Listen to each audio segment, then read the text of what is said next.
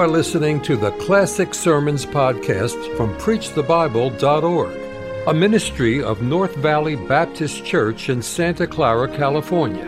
You will hear fervent, old fashioned revival sermons from great preachers of the past.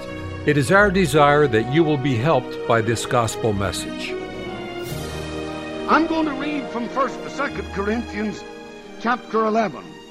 And I'm going to begin reading actually in the last two or three verses of chapter 10 and read into chapter 11 of 2 Corinthians 10 and 11.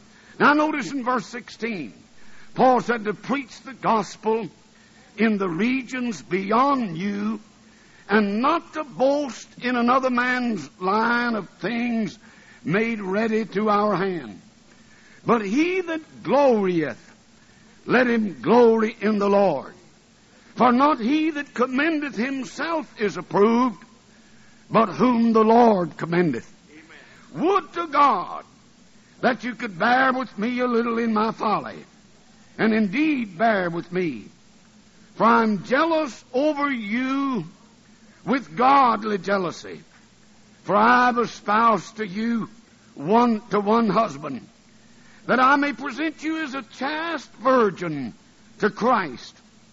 But I fear, lest by any means, as the serpent beguiled Eve through his subtlety, so your mind should be corrupted from the simplicity that is in Christ.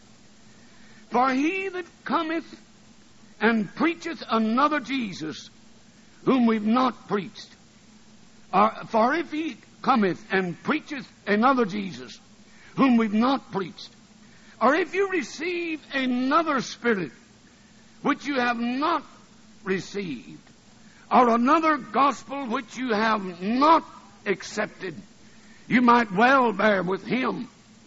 For I suppose I was not a whit behind the very chiefest apostles. But though I be rude in speech, yet not in knowledge, for we have been thoroughly made manifest among you in all things. Have I committed an offense in abasing myself that you might be exalted because I have preached to you the gospel of God freely? I robbed other churches, taking wages of them to do you service. And when I was present with you and wanted, I was chargeable to no man. For that which was lacking to me, the brethren which came from Macedonia supplied. And in all things, I've kept myself from being burdensome unto you, so will I keep myself. As the truth of Christ is in me, no man shall stop me of this boasting in the regions of Achaia. Wherefore? Because I love you not, God knoweth. But what I do, that I will do, that I may cut off occasion from them which desire occasion, that wherein they glory, they may be found even as we. For such are false apostles, deceitful workers, transforming themselves into the apostles of Christ. And no marvel, for Satan himself is transformed into an angel of light. Therefore, it is no great thing if his ministers also be transformed as the ministers of righteousness, whose end shall be according to their works. Now, I want to repeat three or four verses tonight as a text for the message I believe God has laid upon my heart. I want you to look in your Bibles at verse 3 and 4, and then look again at verse 13, 14, and 15. Paul said to these believers at Corinth, But I fear lest by any means, as the serpent beguiled Eve through his subtlety, so your mind should be corrupted from the simplicity that is in Christ. For he, if he that cometh preaches another Jesus, whom we have not preached, or if you receive another spirit which you've not received, or another gospel which you've not accepted, you might well bear with him. There's a note of irony here. Paul, in, for one thing, is vindicating his apostleship. He's doing it as any servant of Christ ought to be able to do it. He's saying, I'm not commending myself. I'm letting God do it. He said on another occasion, You are a sign of my apostleship because you have been won to Christ through my ministry. But he's talking here about a fear. He said, I fear as Eve was tempted subtly of Satan, you shall be tempted, he said. Because he said, people come presenting another Jesus, preaching another gospel, and representing another spirit, and you bear with them even though you're wrong. So, so he is saying here, you ought to bear with one who preaches the true Jesus and the true gospel and a true spirit. You know, my friends, the devil has never changed in his method and plan of attack upon the people of God and the Christian church. Did you ever think how he in, in, entered the Garden of Eden? That serpent embodied by Satan came into that garden and said to Eve, Yea, hath God said. And he brought about through Eve and Adam the fall of the human race.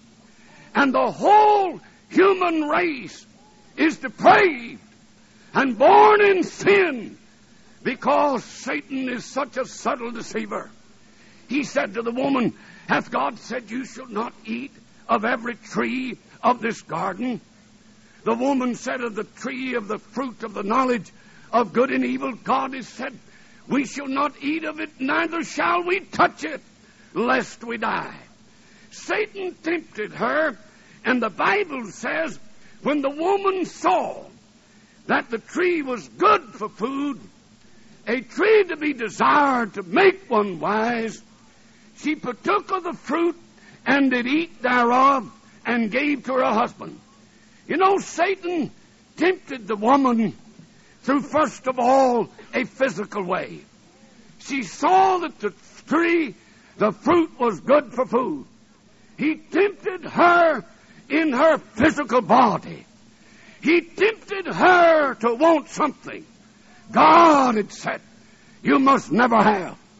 He appealed to her aesthetic nature.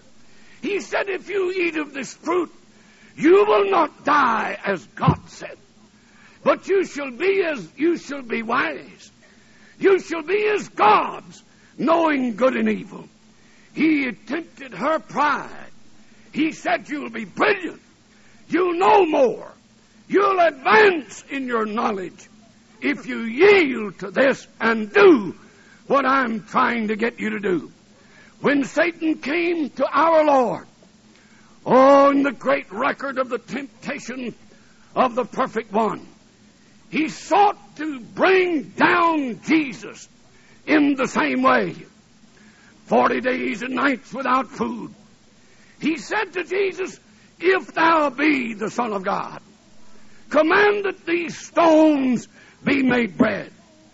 Jesus in the normal sense of the word, could have wanted nothing more than he would want food for his body. Forty days without food and without sustenance. And Satan sought to tempt Jesus in his physical body. He sought to tempt him exactly as he tempted Eve. He said to, to Jesus, Cast yourself from this high place. Put on a big religious demonstration. Why don't you know? The Bible says that the angels will bear thee up in their hands, lest thou dash thy foot against the stone. He sought to tempt Jesus in his aesthetic nature, his love of the beautiful and the aesthetic.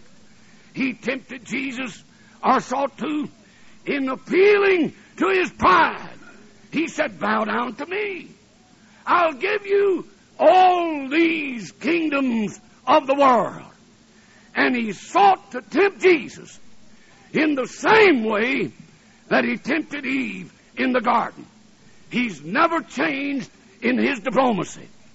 Do you know what a great thing could happen to us tonight? If we could see in this service how the subtle enemy of the souls of mankind seeks to tempt us in the same way he attempted Eve and sought to tempt Christ. When Paul wrote to these Corinthian believers, he said, I have a fear for you. I fear as Satan tempted Eve that you will be tempted in the same way. And here's the temptation. He mentioned there will come people to you preaching another Jesus and another gospel and another spirit. My friends, I believe that we are living in such a day as this tonight. Now there is no another, another Jesus. There's only one Jesus. That's an elementary statement. Every Christian in this room tonight would say to me, Preacher, I believe there's only one Jesus. Do you know this thing is a figment of people's imagination? That there is another Jesus other than the biblical Jesus, other than the Jesus of the Bible and the Jesus of history. And thank God tonight, the Jesus of my own personal experience. There is not another Jesus. I want to say to you tonight, there's no more another Jesus than there's a tooth fairy. There's no more another Jesus than there is a Santa Claus. I want to say to you tonight, Satan has tempted people to so humanize Jesus and deify man as to take away from his glory and taint his spotless deity. But there is no other Jesus tonight. I remember years ago a great man of God. I used to listen to him preach, and all the air would be electrified with the power of God when he preached. He made a mistake to let his son go to the wrong kind of a school. One day his son came home, and one of his first statements to his godly father was, Dad, if Jesus is the Son of God, the father listened and said to his son, Son, I want us to go together in the car out into the country and have a talk. They drove out into the country, and in the olden days, the cars had running boards. He got out on the ground and knelt on his knees and lifted up his soul to God. And he said, Now, Lord, I want you to take the if out of my son's theology and make him know that Jesus Christ is the Son of God. And I want to say to you tonight, men and women in religion all over America have been tempted to produce in the figments of their imagination a Jesus other than the Jesus of the Bible. That's going on in Jacksonville tonight. It's going on all over America. That's why we ought to do what Jesus did. When Satan came, Jesus said, It is written. And have you not read? And thus saith the Lord. And there is a Bible, there is a Christ pictured in this Bible who is real tonight. And he's the Son of God. On one of these Holy Land trips, Brother Bob mentioned a moment ago, I stood some years at the Sea of Galilee, some years ago, and there was a great group of people who'd gone with me to the Bible lands from my own church, stood there at that beautiful little body of water, where around which about three fourths or maybe four fifths of the ministry, Jesus' earthly ministry, was wrought. He walked on that water. Up here he fed the five thousand. He stood there in the city of Capernaum and told the truth of God. He stood in that little synagogue and healed a man with a withered hand. He demonstrated he was God. And I stood there with a group of my people, and I heard a guide say to this little group of people, he said, Now, I don't believe that Jesus is the Son of God. He said, I do believe, however, that he was really a sharp man and that he was a great teacher and that he had a brilliant mind. And I stepped up to him for my people were there. And my people had heard me preach for many years that Jesus Christ was a virgin born Son of God, Amen. was the eternal coexistent one with Almighty God, Amen. who stood on the horizon of eternity and flung from his fingertips stark countless worlds into space. And I said to that man, You've made the most foolish, ridiculous statement that a man could ever make. Amen. He said, What do you mean? I said, You said he was good. If he's not God, he isn't good. He said, He that has seen me hath seen the Father. He said, I and my Father are one. If he were not God, he was an impostor. And there's no way he could be good unless he was God. And thank God tonight, I know there's not another Jesus. I met this Jesus in 1935. You know, I kind of feel, Brother Bob, like that little, that, that maniac of Gadara. He said, Lord, I want to follow you. Jesus said, if you want to follow me, go home to thy family and to thy friends and tell them what great things the Lord hath done for you. Amen. The Lord has done something great for me. Amen. I was a nine year old, eight year old boy when my home was broken and my heart was broken. And when I was 19 years of age, I had no desire to live. I lived in the slough of despondency and lived as deep in poverty as a human being has ever lived. And I had no desire for life. And it held no future or happiness for me until one day in a little country church, I met this one Jesus the Bible talks about. He stepped across the threshold of my quivering heart and made me a new creature in Christ Jesus. And I want to say to you tonight, I'd rather die than have some modernist take my Jesus from me. And my dear friends, if there's one thimble full of your energy and one copper of your means that is ever going to support an institution of any kind that taints the deity of Jesus Christ, God have mercy upon you. Amen. If if when one comes preaching another Jesus, Paul said, he is not of God. Thank God there is no other Jesus. Amen. You know, I mentioned my childhood experience when my home was broken by a drunkard, gambling father. I was taken to be raised by my grandparents. They lived down here, uh, up here in North Alabama.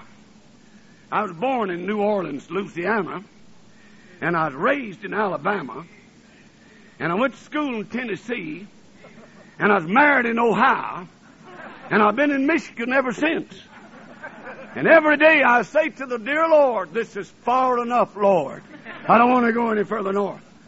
But I went to the home of my wonderful grandparents. My grandmother was a twin. I think I've told you about her before, probably. I never make a note of what I preach when I go anywhere. Because I don't have the slightest idea I'd ever be invited to go back the second time. So I don't, I don't make notes wherever I preach. But um, my grandmother was a twin. Her name was Ada, and her twin's name was Ida.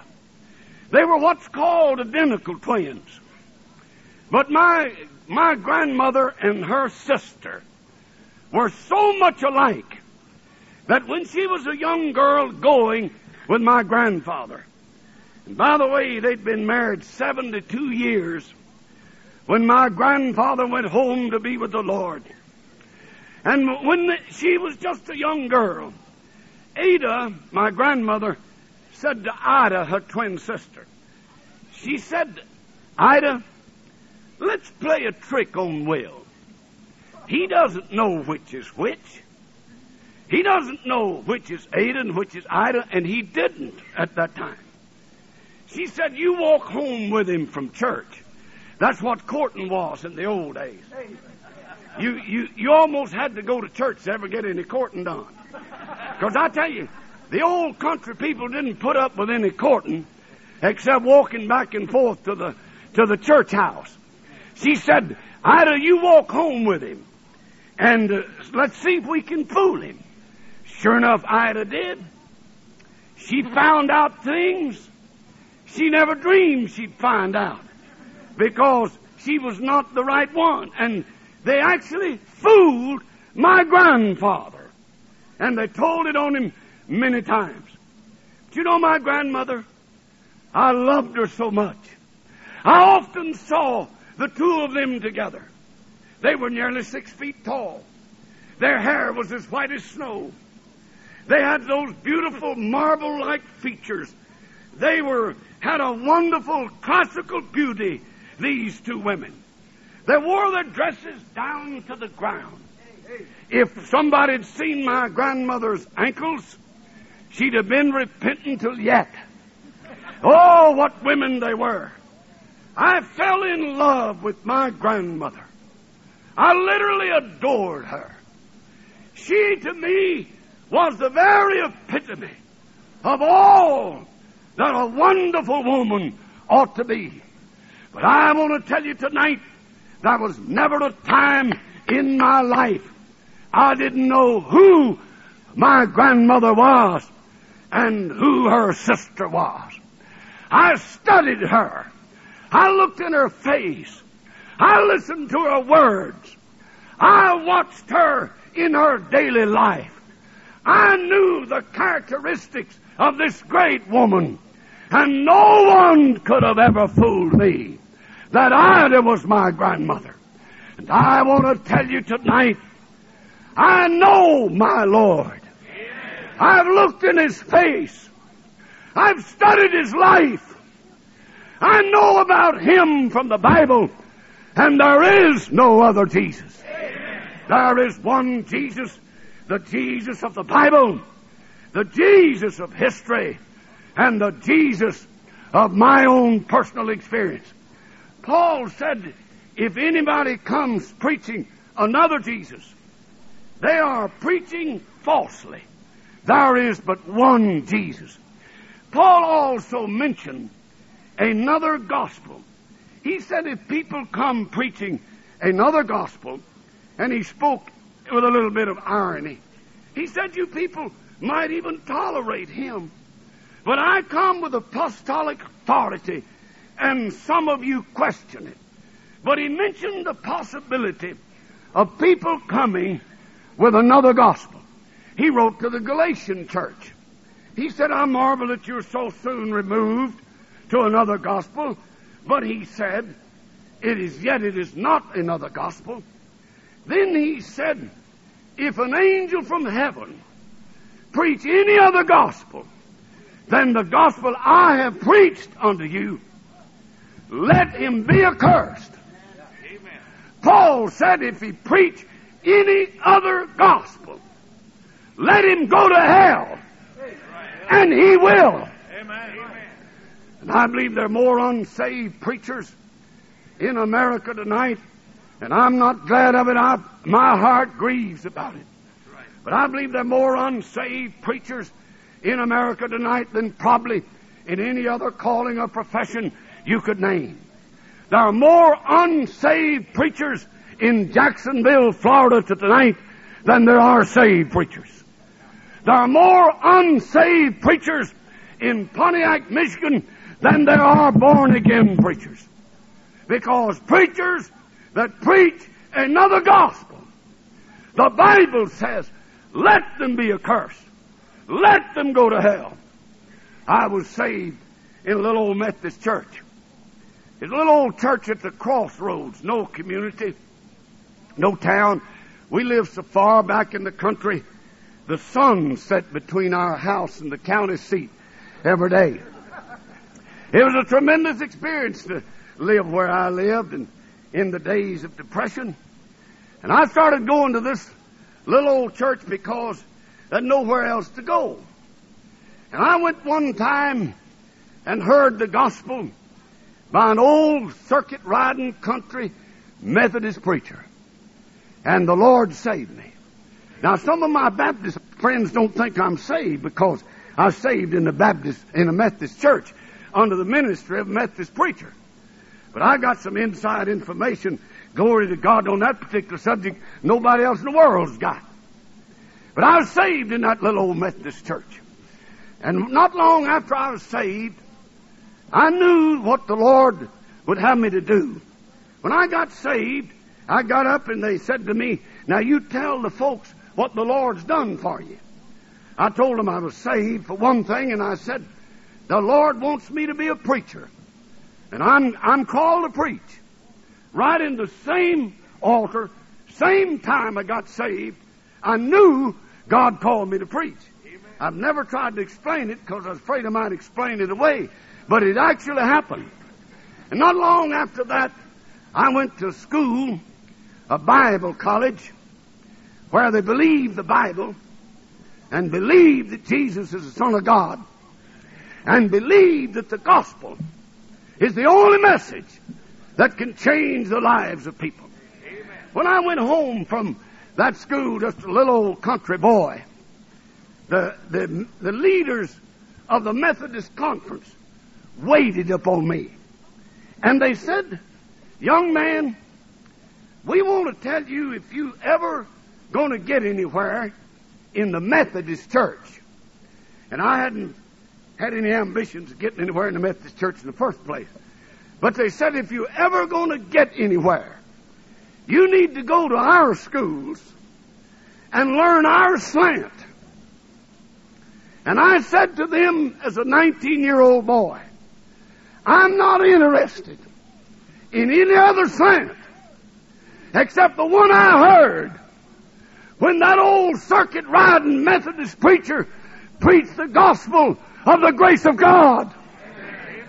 And it's good enough for me tonight. After 44 years of preaching the Word of God and the gospel of Jesus Christ, I'm more convinced every day of my life there is no message this world needs except the message of the gospel. Oh, the phones of preachers ring from hungry hearts all the time. Some years ago, one night about the midnight hour, a man called me and he said, Preacher, I know it's late, but would you come to my home? I said, I'd be glad to. He said, Now mind you, I don't live in town. I live out a ways. I said, If you need me, I'll come. So I got dressed and about 1.30, I turned on a little street at his direction about 15 miles from my home. And he said, now I'll have a, a little light burning on the porch. And you look for that light and I'll be looking for you. And about 1.30 in the morning, I turned down that street and found that little light in a little home. And I walked up to the door in the wee hours of the morning, and the man said to me, Preacher, I just thank God that you came. He said there's trouble in this home. And if a home ever needed God, this one does. He said, Would you follow me? I followed him through a little living room. He took me into a, a little bedroom. There was a little dimly lit light. There lay a woman tossing upon the bed, looked more like a wild animal than a human being. He said, This is my wife. He said, My wife is an alcoholic. My wife needs the Lord. He said, Preacher, is there anything you can do? I got down by the side of the bed and took the Bible And I began to read her the gospel story. And she said to me, Preacher, wait a minute. She quieted down and she looked at me in those, with those fearful eyes.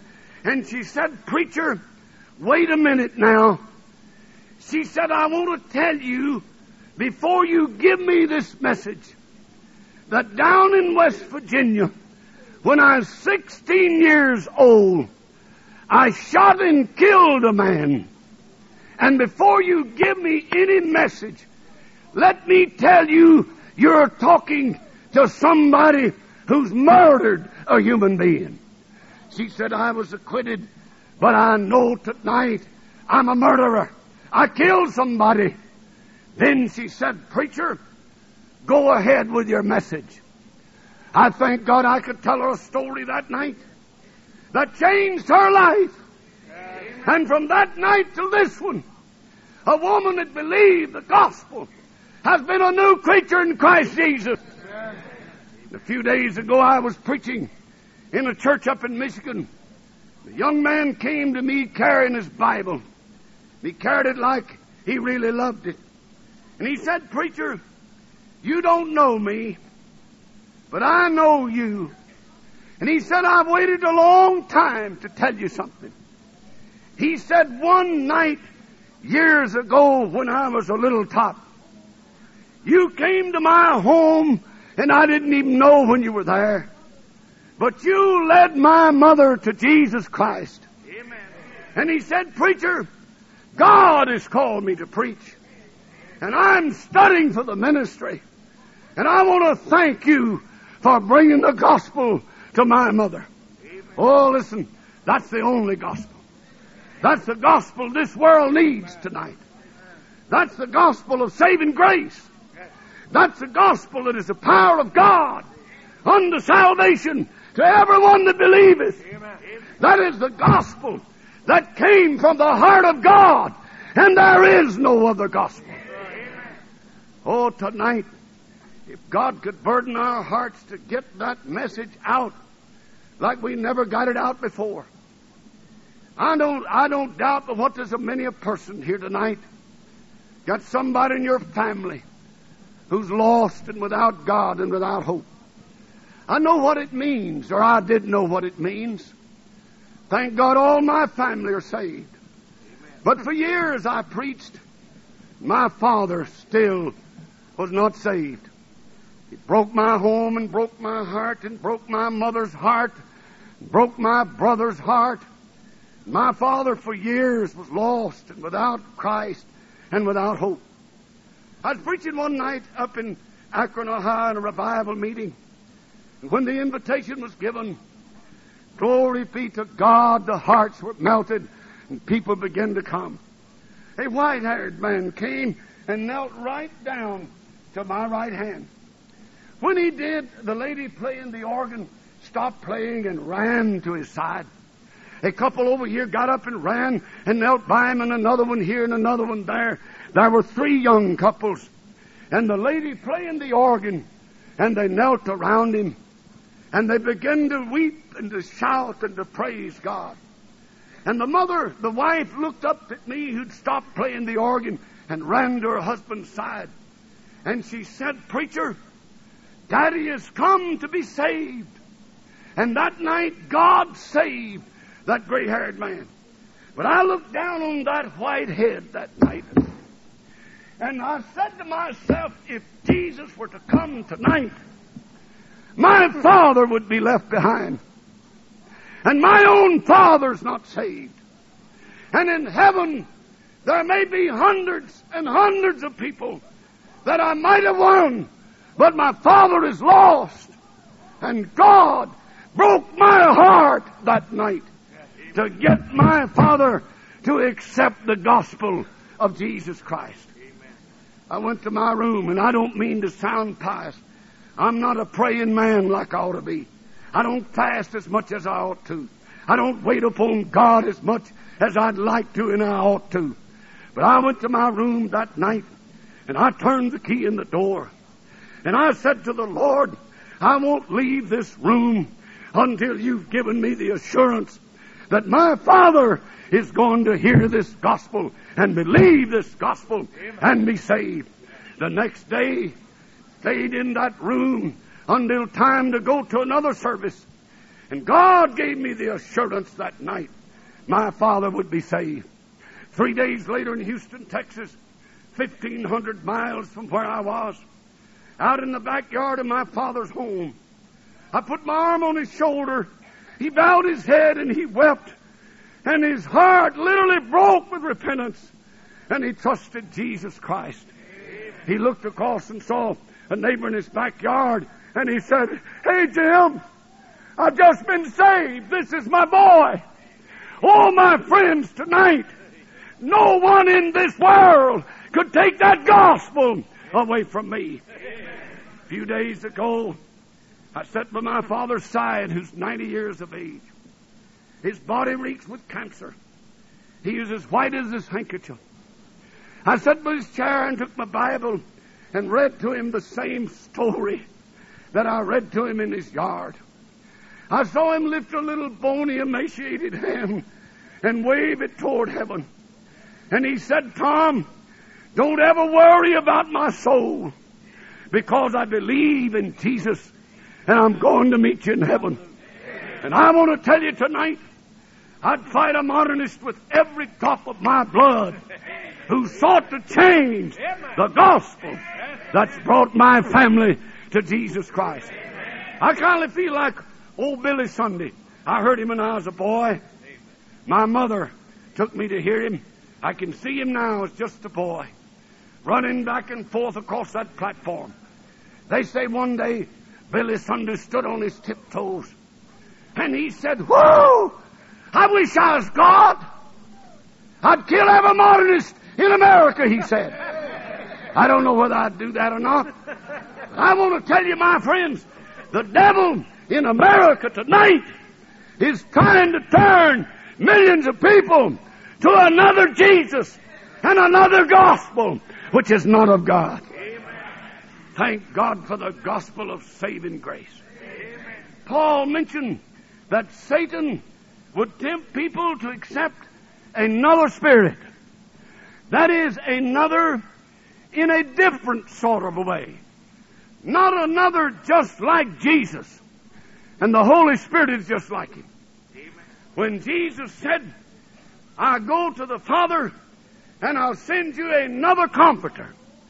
It was not heteros, another of a different kind, but allos, another one just like me.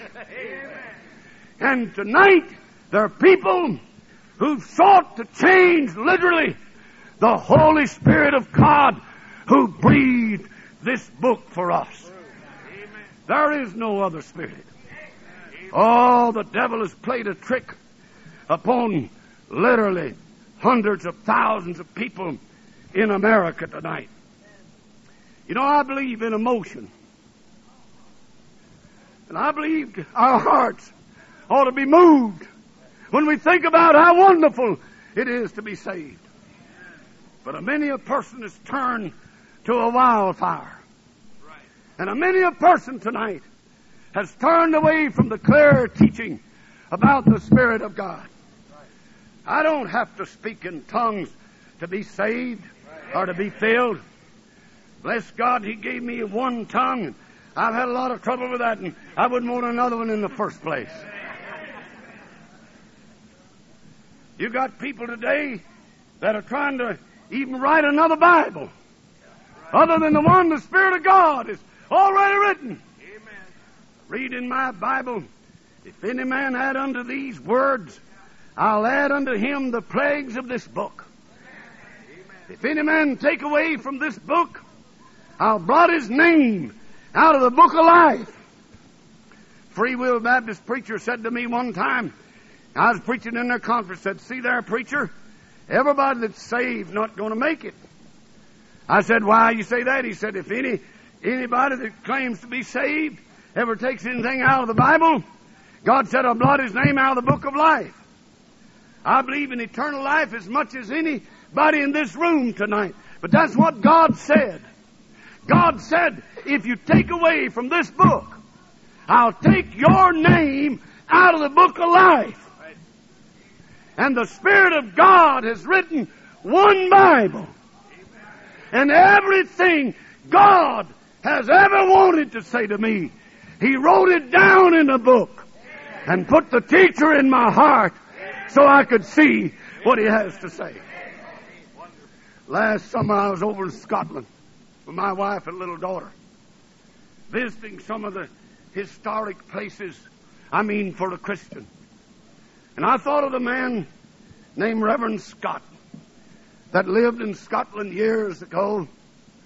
And he preached the Bible and he loved the Lord. One Sunday morning, they came to the little church and it was filled, but Brother Scott was not there. The bell tolled the time for the service to begin, but Brother Scott wasn't there. After a while, somebody said to a man, Go up to the manse and see why Brother Scott has not come to the service. It's 15 minutes past time. And someone went to the manse and he heard a conversation. And the conversation went something like this. Someone was saying, Lord, I'm not going down to that church in my own strength. And I'm not going to go and preach another time unless you go with me and you give me of the power of God. I won't go. I won't go unless you go with me. The man turned and went back to the little church and said to the people, Brother Scott was talking to somebody, and he said he wouldn't come unless this one came with him. In a little while, Brother Scott came. And he came with his soul on fire. And he came with the glory of God upon his preaching. And he came with God's power energizing him. And he preached. And the whole church was turned wrong side out. Somebody said, whoever he was talking to surely must have come with him because he came in wonderful power. Oh, my friends, tonight, we need in this crucial hour as much as we've ever needed it in the history of the world. We need God's people to be broken and melted and filled with the Spirit of God to live the supernatural life for a supernatural Jesus to send a supernatural message to the ends of the world. Thank God tonight for the true Jesus and the true gospel and the indwelling of the Holy Spirit of God. Thank you for listening to the Classic Sermons podcast from PreachTheBible.org, a ministry of North Valley Baptist Church in Santa Clara, California. To listen to many more powerful sermons, visit our website, PreachTheBible.org. If you enjoy Christian music and programming, visit knbbc.com for Christian music you can trust.